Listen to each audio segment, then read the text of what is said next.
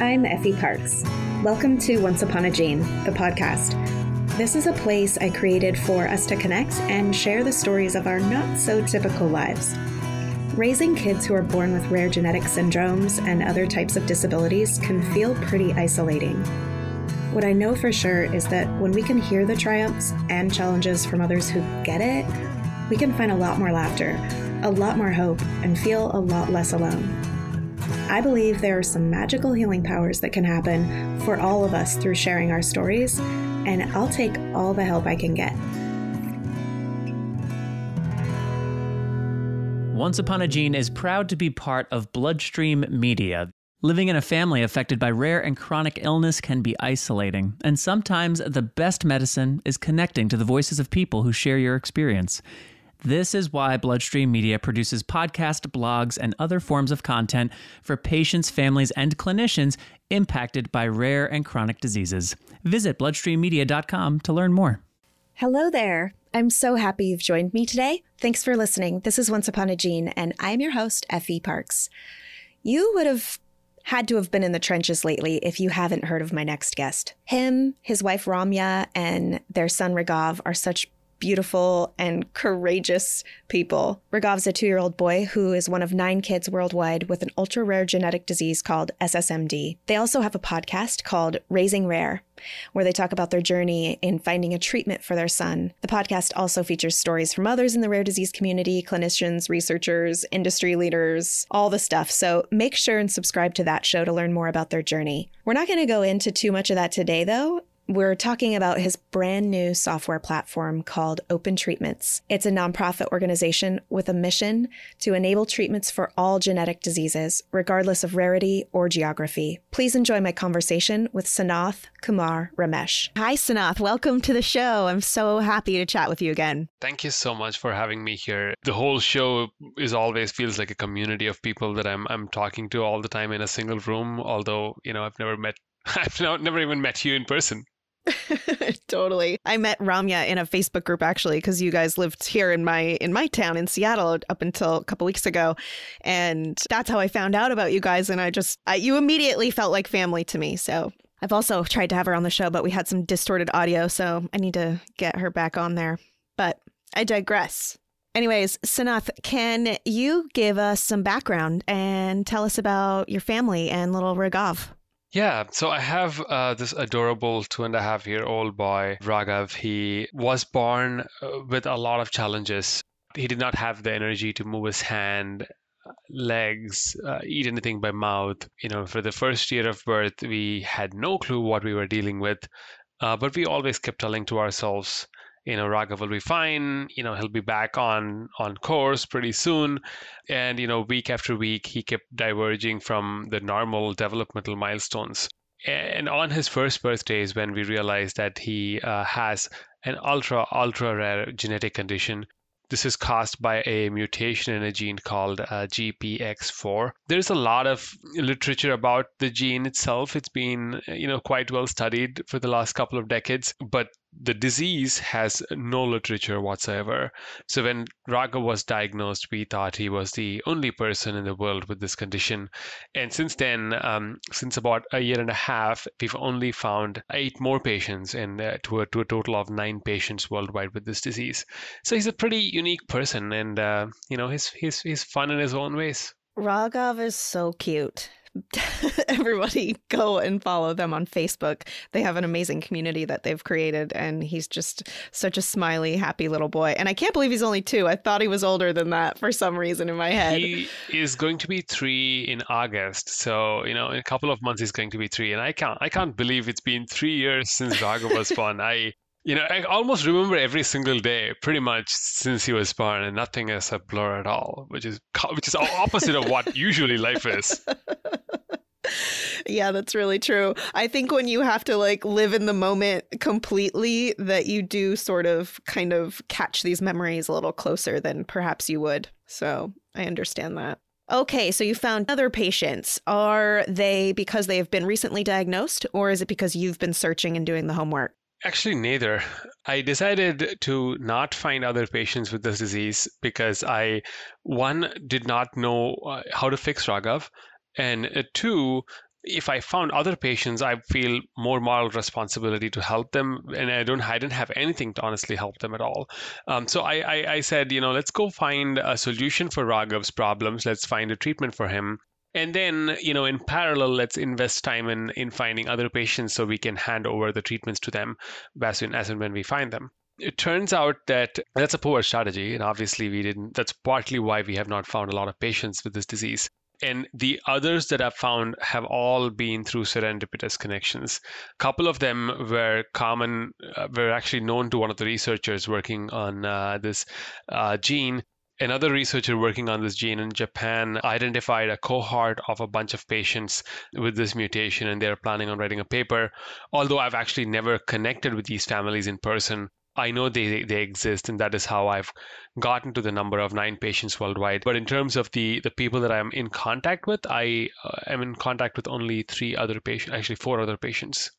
Well, it's astounding how much progress you and Ramya have made so far, especially in fundraising, I know. But talk about the power couple on a hunt for a cure. You've recently launched a very exciting and disruptive software company that's breaking the mold. So, can you tell us about your new venture called Open Treatments? Absolutely. You know, my my path to getting a treatment for Raghav we spent a lot of time focusing on drug repurposing uh, because we knew that time was of essence for him. Um, we had to get a drug very quickly, and the normal biotech development process of you know eight to ten years and uh, I, I, don't know several hundred millions of dollars is not going to work for us. So we started down this road of identifying existing fda approved drugs. Uh, these are the drugs that you can go buy at uh, a cvs or walgreens pharmacy and uh, we wanted to see which of these drugs um, would work in Raghav. So we identified a cocktail of five different drugs um, that Raghav is currently on unfortunately, this cocktail has not shown the quality of life improvements that we would love to see on him. You know, he still has almost all of the challenges that he's had since birth, and, none of them have reduced even a tiny bit with the with the help of these drugs. I'm positive that the drugs are doing something good on him, probably helping him, you know, fight off a cold a little better than otherwise but I uh, haven't seen him, um, you know, move his hands better, you know, hold his head up better, or stand better, or sit better, or eat better, right? And so my, my quest turned towards gene therapy as a more longer term treatment for him. And the idea is pretty simple. Um, you have a gene that has a mutation that has a fault in it, and so you replace the faulty gene with a good one um, in the body and call it good you know, while the idea is quite simple, the implementation is incredibly complex it takes five to seven million dollars to build a gene therapy treatment. It would roughly take about three years starting from scratch to to have one that is successful uh, or reasonably successful. And along the way, you have to be a well-established biotech company with the right people, the right investments, all the right connections and, and, you just cannot be one parent trying to push this forward. So I started speaking to other patient foundations on their gene therapy development journey, uh, and I've a consistent pattern emerged among all of these. Uh, the folks that have a program currently in the clinic or have dosed a few patients told me that they went through you know a lot of churn along the way they probably burned through you know 500000 to a million dollars of, of rework simply because they didn't make the right right choices or decisions up front. And the folks that have you know they'd gotten a lot lot farther but never gotten a, a, a patient given uh, this treatment have told me that uh, this process is one that you know just cannot navigate on your own you will make mistakes. You will you can go incredibly fast initially but the the later stages are the ones that will teach you a lot of lessons. You would realize you've made mistakes in the first step of the of the process and you have to work backwards again and re- rework redo a lot of the work that you've done before. So this gave me a big pause and I, I, stopped working on Raghav's gene therapy altogether for about a couple of months because I, I, I said that th- this is incredibly risky and I, am not willing to bet my son's life um, and my family's time and, uh, and happiness on uh, an experimental therapy that I'm probably going to fail building it. And so, marinating all of this information, I started asking the question well, you know, someone has to help us get to treatments, right? And it cannot be that complex because there are a lot of biotech companies that are that are out there building gene therapies for a little bit more common diseases. And so, my idea was to bring in the knowledge and experience from biotech companies, from academic researchers, from just the broader industry, um, and help patient foundations build and run their gene therapies. With my background in software development, development. I decided to build a software platform because it can scale a lot better. It's more dynamic, and you can do a lot of cool things that you cannot do with with just uh, text and a piece of paper. So that, that's sort of the genesis of Open Treatments Foundation. We launched this in March this year, or end of March this year. We are starting with a pilot program of four different diseases to understand, you know, how well the software platform is working, understand the the challenges that, e- that each of the programs are facing as they navigate their therapy development and then the bottom line is uh, we will continue to expand to add more technologies. Uh, we are just talking about adding, uh, potentially adding ASOs uh, or antisense oligonucleotides as another therapeutic option um, in the open treatments platform. We will potentially expand to drug repurposing as well, because that's pretty much what I have been doing personally, and uh, and a lot of almost every rare disease family has been aspiring to do, and so on. So our north star is our mission is actually pretty broad. You know, we want to get build treatments to every single patient out there, irrespective of rarity and of the disease and geography and where they live. But to get there, we, you know, we, we're starting with this platform, but we eventually need to bring in a lot of foundations, a lot of companies, academic institutions, everybody together in, and aligned and focused in a very specific direction. Okay, so obviously a huge hurdle for doing any of this, families, patient organizations, is raising the money, right? Even for drug repurposing, that's expensive. Maybe not I mean, not even close to as expensive as gene therapy. So, what Open Treatments is doing, if I understood that correctly, is you're basically gathering all the brilliant people from all corners that these patient advocacy groups or parent groups are going to need to contact or work with to push their mission forward. So you're going to kind of create like a, a, little market for all the people who are going to be able to answer their questions and help them move in whatever direction they need to go in without them having to waste time and money.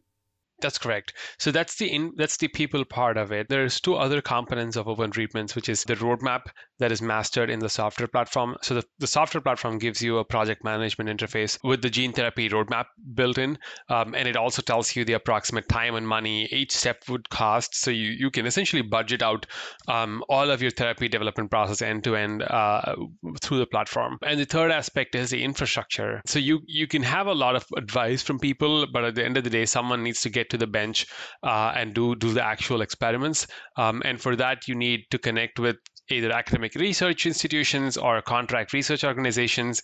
But there's a whole host of people that you can, a whole host of companies that you can work with for the infrastructure part.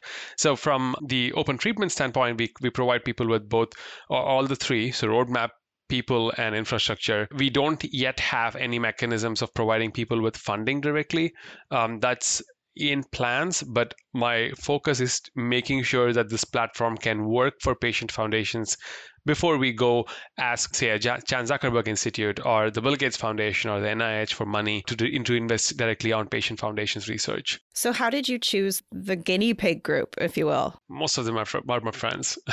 so there's no, uh, you know, I asked them, hey, do you want to be the guinea pigs? And they, and they said yes. So, one of them is uh, is obviously my son's uh, foundation as well, which is separate from Open Treatments and the gene therapy that we're building here. Three other foundations, uh, one focusing on Kleefstra syndrome, which is a form of intellectual disability, and another one is focusing on INAD, uh, which is another pediatric disease, and the third one is focusing on congenital muscular dystrophies. There's a wait list on the website, by the way, for anyone listening, so go get on it. Okay, so I know I get I get so many emails, Sanath, and I'm sure you do too, of you know someone hearing a story or hearing something from a parent or a patient group that has just lit a fire under them and has just made them feel empowered to get in the game somehow and uh, get in the fight. What are the checklists that parents or patient groups need to kind of check off their list before they can head the directions of working with open treatments in the future? Is this something just here's your diagnosis, go find Sanath, or do you have to have a bunch of things in place and organized and understanding to be able to kind of move this way? Yeah, that's a good question. You know, when we built open treatments, we thought a lot about who the who the target audience is, and I debated a lot, a lot about um, you know whether we should bring in parents that just have gotten a diagnosis. And you know, after talking to people, especially parents, I realized that there's a lot of risk in the drug development process and the amount of risk that you that you take on when you embark on a drug development journey is like nothing that we all have done in our lives. It's one of the most riskiest investments on planet, and even you know wealthy venture capitalists uh, don't invest in drug development because you're not going to get returns um, fairly quickly, and and it's you have a high risk of losing your money. So parents that just gotten a diagnosis are already struggling to understand what life is life has in store for them, and having them take over drug development did not seem um, like the right thing to do for us. So we started found, focusing on patient foundations or groups that have had a, a foundation started, that have raised some money, um, that have a scientific advisory board. And the hope is that at this point, you probably would have figured out that this is no cakewalk um, and it, it requires a lot of grit and determination and, uh, and an acceptance of the risk that you are taking on. Uh, and so we we hand select foundations that are that are in that stage that have a roadmap that have decided that hey gene therapy is the way to go for me that i'm going to i'm planning on investing in gene therapy right away. Um, and so these are the foundations that we we currently take on. So if you have if you are a parent that just got a diagnosis i would say find a foundation for the disease that your your son or daughter have has um, and go work with them. And, and potentially they might be a good candidate to work with open treatments. And if if there if none such foundations exist then you could potentially think about starting a foundation. Um, and that's a whole um, you know different ball game that makes sense. There's a lot going on in the beginning anyways and you probably have to come and get a seat at this table with a with a lot of homework in hand for sure. I understand that. So I know your hopes are for gathering those non-existent organizations though, right? Like those those families who have one or two patients and who like maybe live in some area of the world where they just don't have access to this stuff in general. So that's your hope for the future, right? That you're going to be able to gather all of these rare diseases that ne- don't necessarily have the scaffolding behind them to be able to join open treatments. Eventually, I don't know how how that will happen uh, or even how that will happen but that's the eventual goal uh, there's also this dichotomy that that keeps you know coming back to me in my head is it even practical in the future to ask parents to you know go find treatments for diseases that, that they that their loved ones are facing right you know as a society as humanity i think we have a we have a moral responsibility to parents like us uh, that have kids with rare disease but not ask them to go find a treatment for their own conditions and so my eventual goal along the way is to get more people into drug development. And the starting point is to get more parents into drug development, uh, but it might very well end up changing form and changing course into getting more PhD students or uh, getting more postdocs into drug development, right? Especially drug development for rare and ultra rare diseases. I think if if we if we take people that have the means, that have the um, uh, scientific understanding and, and and the education, and give them some training and some tools, maybe they would be better off helping uh, build treatments for for folks like us who have kids with with rare diseases um, and not have parents jump on this all the time. I, I, don't think it's sustainable eventually to actually have parents do drug development. That makes sense. Building the army, you're just going to start uh, recruiting people into their futures. I love it. Well, I know that you have like the best of the best behind you at Open Treatments, and deservedly so. And I wonder, I know biotech and pharma have not necessarily ever been interested in doing certain things with gene therapies and our, our rare diseases because they don't make money off of them. But I think with what you're building and the kind of team that you've created, do you feel like in the future perhaps you're going to gain interest for them? Maybe they'll lose some reluctancy to get involved in this mission? What do you think about that? It's a challenging problem. I think the bottom line is risk. So you know the the reason why biotech or pharma is not interested in rare diseases like uh, my son's, which is like nine patients worldwide, is that irrespective of the number of patients in a disease, the risk you take on when you treat a patient, when any potentially adverse reactions could happen to them, is is just the same right? And you could you could be treating diabetic patients, you could be treating SMA patients, you could or you could be treating my son, um, and and the risk of something wrong happening is almost the same because it's all unknown unknowns. No one can really predict that risk in the first place. And so for a biopharma industry, the the decision becomes well is the risk worth the benefit? And the question is, what is the benefit uh, when treating nine patients? Uh, unfortunately, there is no commercial benefit in treating nine patients. But when you go treat a disease that has um, 100,000 patients, oh, yeah, then you have a big commercial upside. Uh, and so it's probably worth the risk to take on such a disease. So I don't know what path for uh, such small diseases are going to be in the future. So the N of one the ultra rare diseases need an alternative path. Um, and you know, several ideas have been you know are being thrown around. One you know getting more regulations um, regulatory support for N of one diseases. So uh, there's probably there will probably be some sort of a voucher or reimbursement if you go build a treatment for these uh, market failure conditions. Um, that's option number one. Uh, another idea is collecting all of these N of one or, or ultra rare diseases into one company and building a treatment for all of them together. So you are leveraging um, the economies of scale that come in when, when you go build treatments for a bunch of conditions. And another idea is to ask um, insurance providers to pay for the research and development.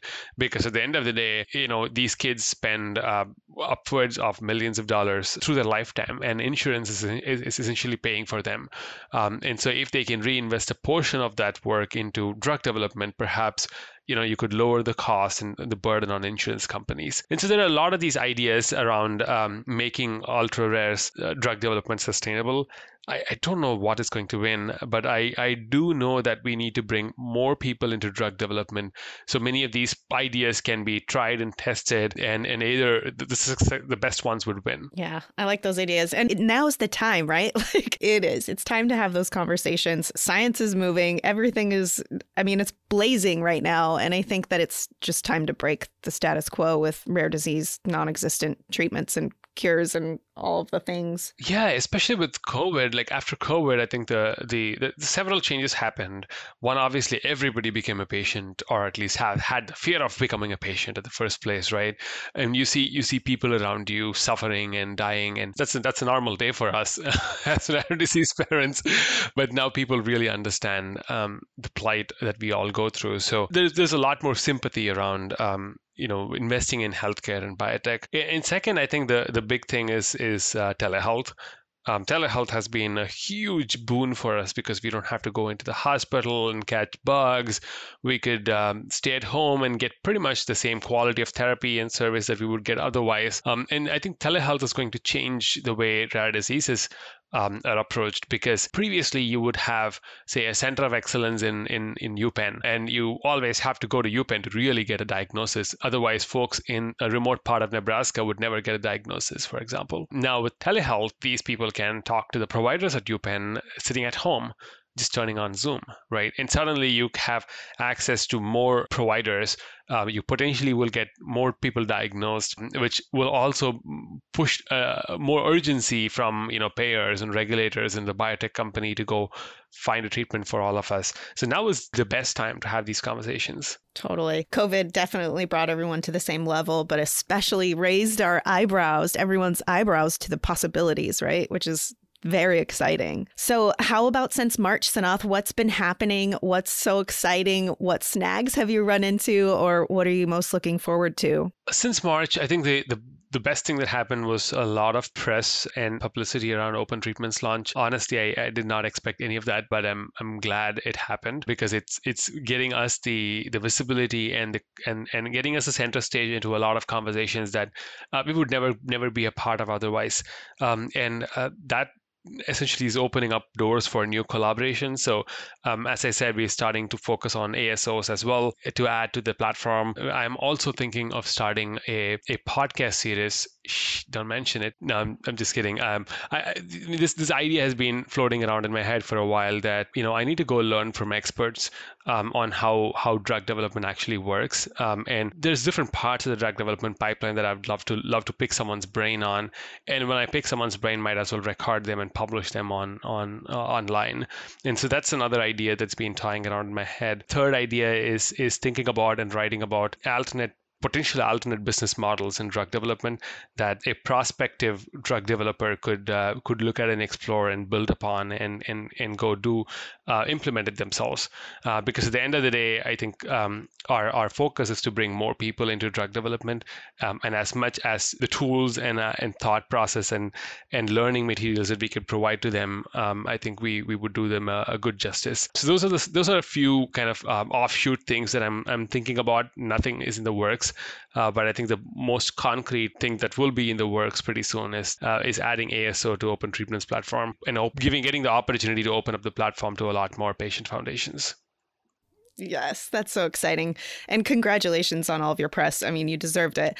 Raghav is almost three years old and look what you've been able to accomplish already it's it's astounding and you're so well respected and you're so smart and you you're thinking out of the box always which is really really cool. So sometimes i try to find where the box is. I don't doubt it. Like your brain is on the other side of the room from my brain and we are totally different people but i love it. I love the way your brain works. And yeah i think the podcast is an excellent idea. We can find bits and pieces of those types of interviews sprinkled throughout all of our rare disease podcasts but if there was a home base for that that would be incredible and such a valuable resource so add that to your uh, to-do list, please. I, I just need to find another piece of paper to add to my to-do list. It's it's always growing longer, but uh, that's just how how life is for all of us. So I'm not going to complain. I'll send you a new notebook. You can fill it up. exactly. Yes. Well, you can find Sanath's podcast that he does right now, which is very cool, called Raising Rare. They go through the journey of raising Raghav and uh, beyond They interview other people in the rare disease community and they talk about the process of just everything that he's doing. So definitely check it out. It's a great podcast. And opentreatments.org. Go check it out. Get on the waiting list for now. You never know, right? That's right. And perfect. What else did I miss on on there, Sanath, in your CureGPX4.org? That's that's that's all my um, journey with Raghav and, and all the scientific development around finding a treatment for him. Yes, awesome. Okay. Is there anything else you'd like to leave with our listener that perhaps I didn't ask you or that you'd like to just mention?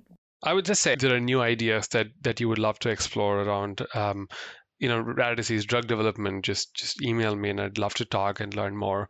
Um, and in, in general like i'm i'm super curious about about what others are doing uh, that are that is cool and, and different and radical. So if you're doing any of that reach out to me. Thank you so much for taking the time to speak with me today, Sanath. I think you're amazing and your family is just beautiful and you're really making a difference. So I appreciate you being my guest today. Thank you so much for having me here. You have an amazing podcast and I've I've always enjoyed every time listening to you. I've, I've been a little, little jealous of listening to you as well because you speak so well and your podcast is just so well put together. So I, I will continue to listen to that. Thank you, Sanath. That's very kind of you. I hope you've been enjoying this podcast.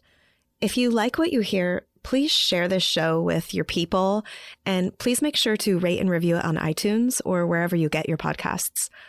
You can also head over to Instagram, Facebook, and Twitter to connect with me and stay updated on the show. If you're interested in sharing your story or if you have anything you would like to contribute, please submit it to my website at effieparks.com. Thank you so much for listening to the show and for supporting me along the way. I appreciate y'all so much. I don't know what kind of day you're having, but if you need a little pick me up, Ford's got you.